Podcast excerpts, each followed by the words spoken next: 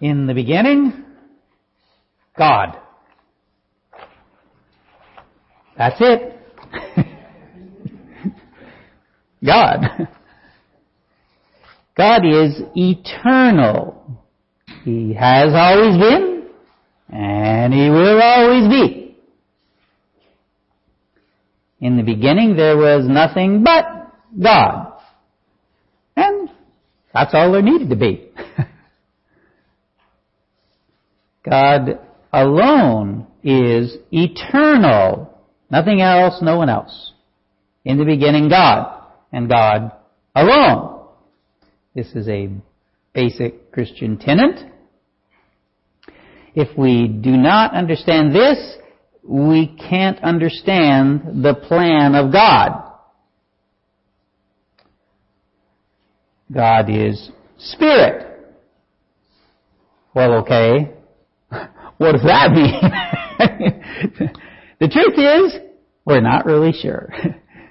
It took me six years to go through my three years of seminary.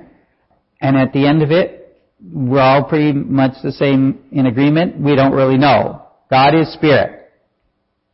Well, He's not physical. The whole created universe is something else than God.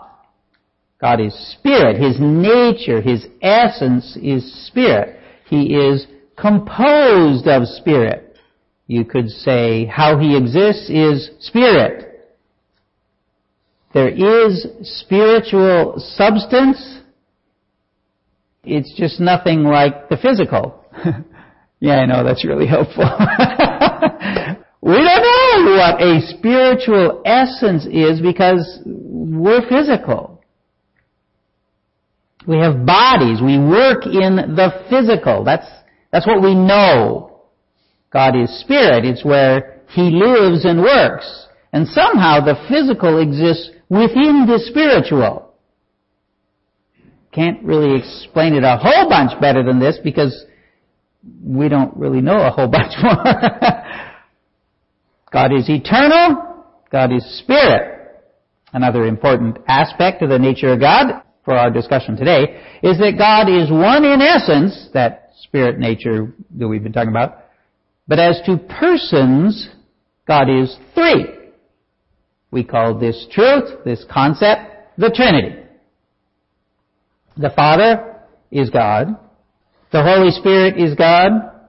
The Son is God. But the Father is not the Son. The Son is not the Holy Spirit. The Holy Spirit is not the Father.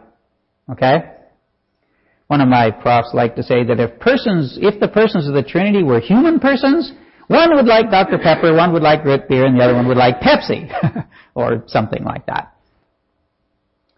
They are different persons, but very, very unlike humans, share the same essence, the same substance, which is spirit. Okay, we're back there. This is not something we can grasp. Nothing in our experience, no illustration we have, you know, the clover, it's one clover, three yeah. The, the egg, you know, the, yeah, that doesn't really work. The three states of H2O, okay, you have ice, water, eh, the space, time, matter continuum, okay. None of it really works. They don't really demonstrate the nature of the persons of the Trinity. But God has made our minds such that we can understand just enough to grasp this great truth. There is one God, eternally existent in three persons. Eternally existent, all three persons. That means that the Son has always been because He is God. The Son has all the attributes of God because He is God. The Son isn't an addition to God, you know, an addition to who God is. He's always been God. You can't suddenly become God, okay? There's no cosmic job site with an ad that states, God, looking to expand our business then by adding a new person to our nature. You know, there's no ad like that out there, okay? That's kind of a ridiculous idea. There has always been a Father, Son, and Holy Spirit. Always. There's not agreement amongst theologians as to whether these titles relate only to God's work in this creation or if they describe the nature of the three persons themselves. We don't know. Are these names that we use to understand how God works in this economy, they call it this creation, is, it, is that what they are? Or are these permanent? Do they know each other by these names? I love you, Father. I love you, Son. I, what, how does it work? Do we use names like this for persons and concepts in our world because this is the reality in the eternal spirit world that is and in which are the persons of the Trinity? Or is the reality of God something so far beyond us that we can understand that we use names that we're familiar with to describe Him? We, we really don't know. But we do know calling these persons Father, Son, and Holy Spirit works. and it's what the Bible says, so there we are. Okay, that's a lot of philosophical stuff. Where are we going with it? Today we're going to get an overview of all the history of the universe. Everything. You have some time, right? Well, okay, we'll just do the big picture parts of all that has happened. We're going to be looking for the plan What's God doing here? We start with the very fact that God must have a plan. In the beginning, God created the heavens and the earth. Why did God create if He didn't have some purpose for what He created? God created all things. We know He created other spirit beings, angels. He created all the material universe, ex nihilo, out of nothing. It's so funny when people say to me, I've heard people say, something can't come from nothing, so this idea that God could have created everything from nothing, that's ridiculous.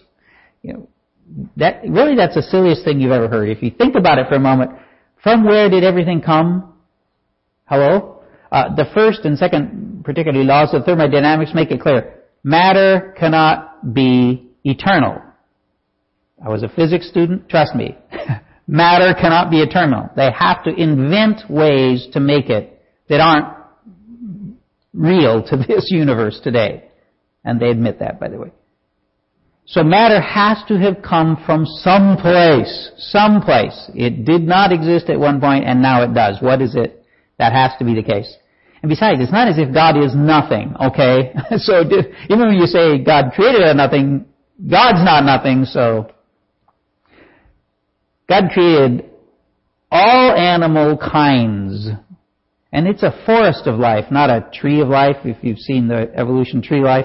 That's, it's a forest of life. God created kinds that reproduced after their kind and into different species. So you have each little part that comes out. That's why we have so many species. They belong to kinds. Camels, llamas, uh, alpacas, they're all the same kind. All the cats are the same kind. All of the dogs are the same kind. Wolves, foxes, all of them belong together. They came from one pair. God, of course, created people. And all this creating, He did it to perfection. Then God saw everything that He had made and did He, and indeed it was very good. What a beautiful creation, God. Don't know what you're going to do with it, but it sure is nice. well, God didn't leave the angels in suspense very long. Here's the plan, guys. I'm giving the world to humans. Then God blessed them, and God said to them, Be fruitful and multiply, fill the earth and subdue it, have dominion over the fish of the sea, over the birds of the air, and over every living thing that moves on the earth. Wait a minute, God. The plan is to give it to those squirmy little physical creatures? Yep. But I'll also give them a single rule. Just one rule? Yep. Just one. And the Lord God commanded the man, saying, Of every tree of the garden you may freely eat, but of the tree of the knowledge of good and evil you shall not eat, for in the day that you eat of it, you shall surely die. This is the great plan, God? That's not going to work. now the serpent was more cunning than any beast of the field which the Lord God had made. And he said to the woman, Has God indeed said you shall not eat of every tree of the garden? And the woman said to the serpent, We may eat the fruit of the trees of the garden, but of the fruit of the tree which is in the midst of the garden, God has said, You shall not eat it, nor shall you touch it, lest you die. Then the serpent said to the woman, You will not surely die. For God knows that in the day that you eat of it, your eyes will be opened, and you will be like God, knowing good and evil. So when the woman saw that the tree was good for food and it was pleasant to the eyes and a tree desirous to make one wise, she took of its fruit and ate. She also gave it to her husband with her and he ate. Then the eyes of both of them were opened and they knew that they were naked and they sewed fig leaves together and made themselves coverings. The world was perfect, God. You gave it to them and now evil is in the world. And it's contaminated everything. What happened to the plan? And all the world did begin to die. It became a, it became the dog eat dog world we know all too well.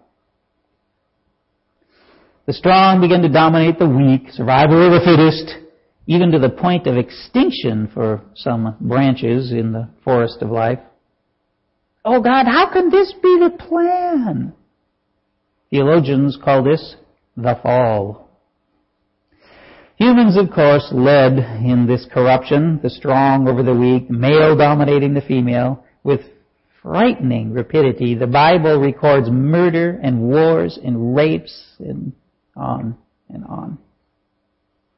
At the moment Adam and Eve ate the fruit of that tree, all humans were quite justly condemned, separated from God and destined for eternal death. And this is the plan? God didn't create evil, but He did create the possibility for evil to exist. Why did God make a tree to eat that could cause them and all creation with them to die? So that they could choose not to eat it. Simply because He asked them not to. God created people with free moral agency. But why not make them so that they couldn't do wrong? Couldn't that be a part of the plan? Well, would it work? C.S. Lewis wrote, Some can imagine God making a person who cannot choose to do wrong and yet can choose to love. I cannot. Neither can I. If the plan is going to include love, the chance for evil must exist. But why, God, did you allow the snake to tempt them? Didn't you know they would fail? Yes. But I know what I'm doing. Why did God allow evil in the world? Because He has a plan. He has a plan to save people in a way that no one but He could understand or accomplish. But what kind of plan? For one thing, a plan that would strike evil at its source. So the Lord God said to the serpent, Because you have done this, you are cursed more than all cattle, and more than every beast of the field. On your belly you shall go, and you shall eat dust all the days of your life. And I will put enmity between you and the woman, and between your seed and her seed. He shall bruise your head, but you shall bruise his heel. The serpent was Satan, the author of evil. God's Son will crush him. Evil will be struck at its source. But who is the one who will give the final injury to the perpetrator of all evil? Who is this seed? What is the promise made even as humans were condemned? A promise that points to the plan. a plan in which the Son is intimately involved. Now we must discuss the decline to the flood. People are physical beings, but we are more than just that. We are complex beings with both body and spirit. The spirit of our first parents suffered death separation of fellowship with God the moment they did wrong. They sinned. Their bodies took much longer to die. Many of their seed lived more than 900 years. And they had kids. Lots of kids. Some remembered God's promise and looked forward to that day. But most used their God-given ability of free moral agency and chose sin to be apart from God. After more than 1500 years, things went from bad to worse, so bad that God had to wipe out all the people except those who believe. Out of the millions, how many trusted in God and His plan? Eight. Only eight people. Noah and his family. God warned Noah that everything about the earth was going to change. The whole surface of the earth would be covered in a flood. The weather patterns of the earth would even change. And all but eight people were condemned to death. Where's the plan, God? This is horrible. I know. You're thinking, what's going on? But be patient. The plan is coming together just fine. God promised never to flood the earth again like this, and He gave a rainbow as a sign. And He told them the same thing He told Adam and Eve. Have kids, lots of them, spread out on the earth until it's full. Now why would God do that? Wasn't He worried the same thing would happen again? no, because He has a plan. a plan for all these poor condemned humans. Everybody still had the same language, and most everybody still chose to do wrong. In particular, he decided to do exactly the opposite of what God told him to do. They started building a giant tower so that they wouldn't spread all over the earth, like he had told them. So God changed their minds. Literally. He poked into their brains and gave them different languages. now the guys that were trying to dominate everyone else couldn't give anybody orders. so, what are humans going to do? Ah, they fight, people begin to flee, and in very short order, they spread out over all the world. Like they were told. we humans do make it tough on ourselves, don't we? But why, God, did you do this to all those poor, condemned humans? I got a plan, guys. And I need to separate one small group of people from all the rest. He started off with one man and his wife, Abram and Sarai, and he made them a promise. Now the Lord said to Abram, Go from your country and your kindred and your father's house to the land that I will show you. And I will make of you a great nation, and I will bless you and make your name great so that you will be a blessing. And in you all the families of the earth shall be blessed. How would people all the world over be blessed? What's the plan? God told Abram, whom he renamed Abraham, to move to the hills east of the Mediterranean. Then he gave them a son, Isaac, and Isaac had a son named Jacob, which means deceiver. It's a lot in here. But God renamed him Israel, Prince of God. His mother's name was Princess. Didn't know that. Uh, this man, Israel, had 12 sons. I should have said his grandmother's name was Princess. This man Israel had 12 sons, one of whom, Joseph, was sold into slavery by his brothers. yes, what are you going to do? You know, wow, that's a strange twist in the plan. Yeah, Joseph ends up prime minister of Egypt, where he was hauled off to. Because of a famine, the whole family, now more than 70 people, was moved to Egypt where Joseph could provide for and protect them. After 400 years, the family had become a vast number of people and had been made slaves. God, if this is your chosen people, why are they slaves? Not to worry, guys. It's all part of the plan.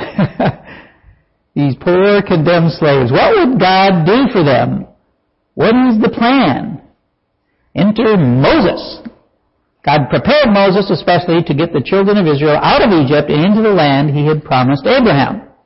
And like he did at creation, at the flood, and at Babel, God used miracles to achieve his purpose. Some very strange ones, including plagues that caused the Egyptians to actually pay their slaves to leave. Okay? the last and the worst was the killing of the firstborn. Everyone was condemned to lose their firstborn son unless unless they performed a special ceremony God called the Passover. God would make the angel of death pass over any house where this special ceremony was held. The vast majority of Israelites performed the ceremony and their children were saved. The vast majority of Egyptians did not, and their children were condemned to death. God, why would you do this strange thing? Why would you require the Passover ceremony before you would protect people from being condemned? Keep watching, guys. I know it looks dark now, but you'll see how it all fits together. With this final plague, the Egyptians forced the children of Israel to leave their land, and they begin their trek to the promised land, the land promised to them through Abraham, Isaac, and Jacob. And along the way, God gives Moses a law. This law told in detail how people should live if they wanted to please God. Finally, exactly what we need. Now we know how to please God. Now we can live so we won't be condemned anymore. But real quick, something happened that they didn't expect. Nobody could actually live like the law said. Nobody could please God. Now, instead of being free from condemnation, everybody knew for certain that they were condemned. God, what are you doing? Now it's even worse. All that good stuff in the law just shows us how bad they are. Why did God even give the law? A law that exposes how condemned we humans are? Because he has a plan. a plan that was a mystery to those poor condemned people. After Moses led the people to the border, Joshua brought them into the promised land. As soon as he died, they began to live lives that showed they were condemned people. The judges came one after another and brought the people back to faith in God, and then they would turn their back on God and return to their evil ways. Everyone did what was right in his own eyes. The great prophet Samuel, the last judge, turned them back again, and then they failed and wanted a king. God eventually gave them the great King David, a man after God's own heart. But he failed miserably, and so did Israel. David's son Solomon had incredible wisdom, and he failed worse yet.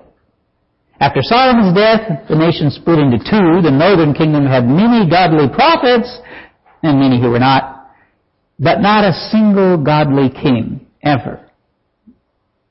The southern kingdom, centered at Jerusalem, had both good and bad prophets, but also had a few good kings. The northern kingdom was condemned and defeated in war. All were dispersed and lost, except a small remnant who chose to worship the real God and had moved to the southern kingdom so that they would have the freedom to do so. The southern kingdom lasted longer, but eventually the number of evil rulers and people grew until they overwhelmed those trying to discover God's plan, and that kingdom too was condemned and forced into subservience in Babylon. God, what are you doing? Why even choose a people and give them your perfect law just to scatter them over the face of the earth? Hold on, my friends. Everything is proceeding according to plan. God gave the Israelites a promise that they would one day return to the promised land and through his prophets gave them great hope that he would bless all the world just as he had promised Abram and Adam and Eve and Noah and Moses through a man, a special man, the Christ. after 70 years, just as he had promised, the children of Israel were allowed to return to their land. You know, there was great excitement. The temple was rebuilt. The people dedicated themselves to be separate from all others for God. But then there were no more prophets. For 400 years, not a single prophet from God uttered a single word. But this time, a small group of people in Israel kept the faith. They kept the plan alive. They tried their hardest to live as God had instructed them through Moses. They failed again and again, but they never stopped trying. And they never forgot the promise. The promise that was part of the plan. And one day when they had almost given up hope, the promise appeared. But we have to go back. In the beginning was the Word, and the Word was with God, and the Word was God. He was in the beginning with God. All things were made through Him, and without Him was not anything made that was made. The Son, John calls Him the Word here, is God, which is, means He is eternal, which means He is Spirit. He has all the attributes of God because He is God. His nature, the essence of His personal existence is Spirit. We've covered all this earlier, yes? And the Word became flesh and dwelt among us. God, wait a minute. Is that you down there in that feeding trough? The Son, eternally God, eternally Spirit, added another nature to His person. Understand, He can't stop being God any more than one could start being God. So without ever ceasing to be the Almighty, perfect, and holy God, He also became man. Uh, God? I mean, well, what kind of plan is this? Isn't this beneath you? The person of the Son became a fetus. He developed in Mary's womb and was born like any other human baby. He grew up learning like any other boy. Eventually, following his stepfather in his trade, he began to work like any other man. But there is one thing he never did that other human that ever existed had done. He never did anything for which he could be condemned. Never once broke the perfect law. Never sinned. And so what's a world of people justly fit to be condemned for all the evil they've done going to do with a perfect man? They'll condemn him to die. Wait, God. How can this be? How could the one who cannot be condemned be condemned? I imagine God with tears in his eyes as he responds, Yes, this is the darkest moment of the plan. But it is also the most glorious. Because he had a plan, he chose to be condemned instead of us. The Son volunteered his perfect life as a Passover for us. God can pass over our sins and give us new spiritual life because of what he did. We can get our relationship with God back. As the Bible says, we implore you on behalf of Christ, be reconciled to God. For our sake, He made Him to be sin who knew no sin, so that in Him we might become the righteousness of God. you want to be right with God? Are you tired of living as a condemned human? Christ is a title that has become a name that relates to the Son's work on this earth. Same as the Hebrew word Messiah.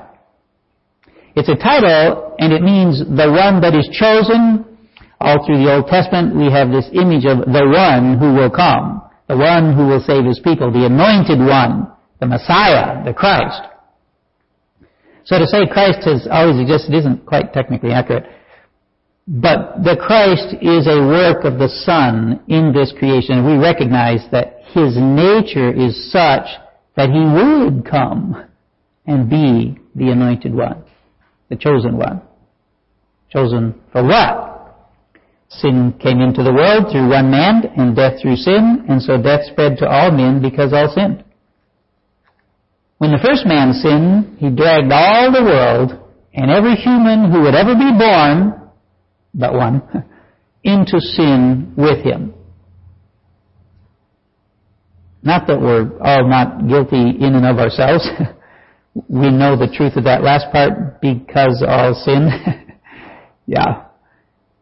And the sin we all commit leads us all into death.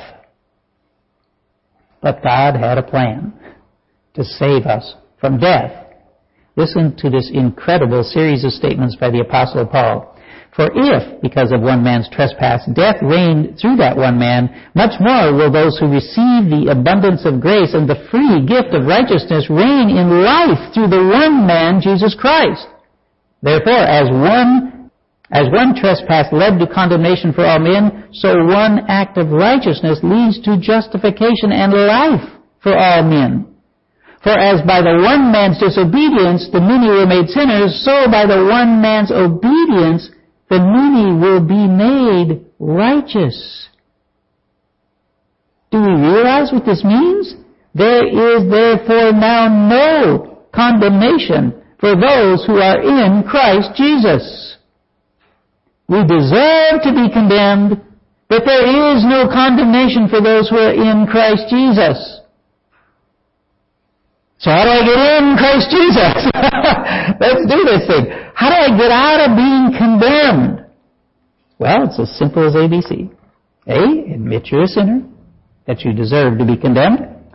Believe that Jesus can and will save you, that He was condemned for you and rose again from the grave. C, commit your life to Him as your Lord, as your Master. Well, He is God. We are not.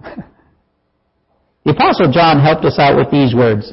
For God so loved the world that he gave his only Son, that whoever believes in him should not perish but have eternal life. For God did not send his Son into the world to condemn the world, but in order that the world might be saved through him. Whoever believes in him is not, condemned, is not condemned, but whoever does not believe is condemned already, because he has not believed in the name of the only Son of God. Everyone not reconciled to God through Jesus Christ is already condemned. But no one has to be condemned. No one has to perish. But every person who is not Christ is still condemned. Still hurting and even killing each other. Still condemned. And the world is still condemned. Floods, earthquakes, animals dying. It, God, that can't be right, can it? No, it's not. But don't worry. I got a plan. And even this is not the end of the plan. Would you like to hear the end of the plan? Here's a part of a vision of the future that God gave John. Then I saw a new heaven and a new earth. For the first heaven and the first earth had passed away, and I heard a loud voice from the throne saying, Behold, the dwelling place of God is with man. He will dwell with them, and they will be his people, and God himself will be with them as their God. He will wipe away every tear from their eyes, and death shall be no more. Neither shall there be mourning, nor crying, nor pain any more, for the former things have passed away. And he who was seated on the throne said, Behold, I am making all things new. This is the plan. Okay. This was the plan when God created the heavens and the earth. This was the plan when He gave the universe to humans. This was the plan when they fell into sin and He first hinted at the solution. This was the plan when He flooded the world and only eight people were saved. This was the plan when He confused the languages at Babel. This was the plan promised to Abraham, Isaac, and Israel. This was the plan when they were slaves in Egypt. This was the plan when he gave them the law. This was the plan even when his chosen people rebelled once and again. This was the plan when the son became a tiny baby. This was the plan when they condemned him and hung him on a cross. The plan was never Eden. A lot of people think that was the plan and didn't work, so no. The plan was never Eden. That was only the first step towards the real plan, the final plan. One day all this horrible world will be wiped out and every tear wiped away. God will make it so evil is not even a possibility. What a great plan. Knowing that, what is our message to those who are still condemned? The Spirit and the bride say, Come. And let the one who hears say, Come. And let the one who is thirsty come. Let the one who desires take the water of life without price. And how does one come? Admit you are a sinner. Believe that Jesus can and will save you. Commit your life to Him as your Lord. And then each life will be melded into the plan that God has for them. Since before He even created the heavens and the earth. Father, the plan is amazing. It's more than we could ever hope for. And yet you put hope in our hearts. And you drew us to you. And Lord, we know some who stand condemned because they do not believe in your Son. The one who lay in a manger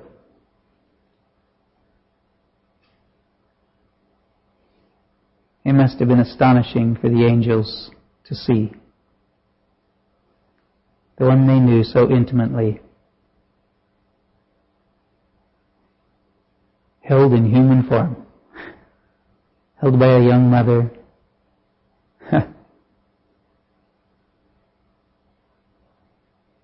no wonder they desire to look into these things. But we desire too, for those that we love, to look into these things. Help us, Lord, to know how to tell them, how to admit, believe, and commit,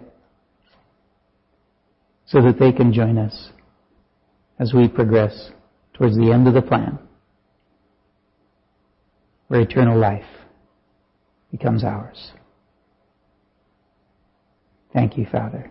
And in Jesus' amazing and wonderful name we pray. Amen.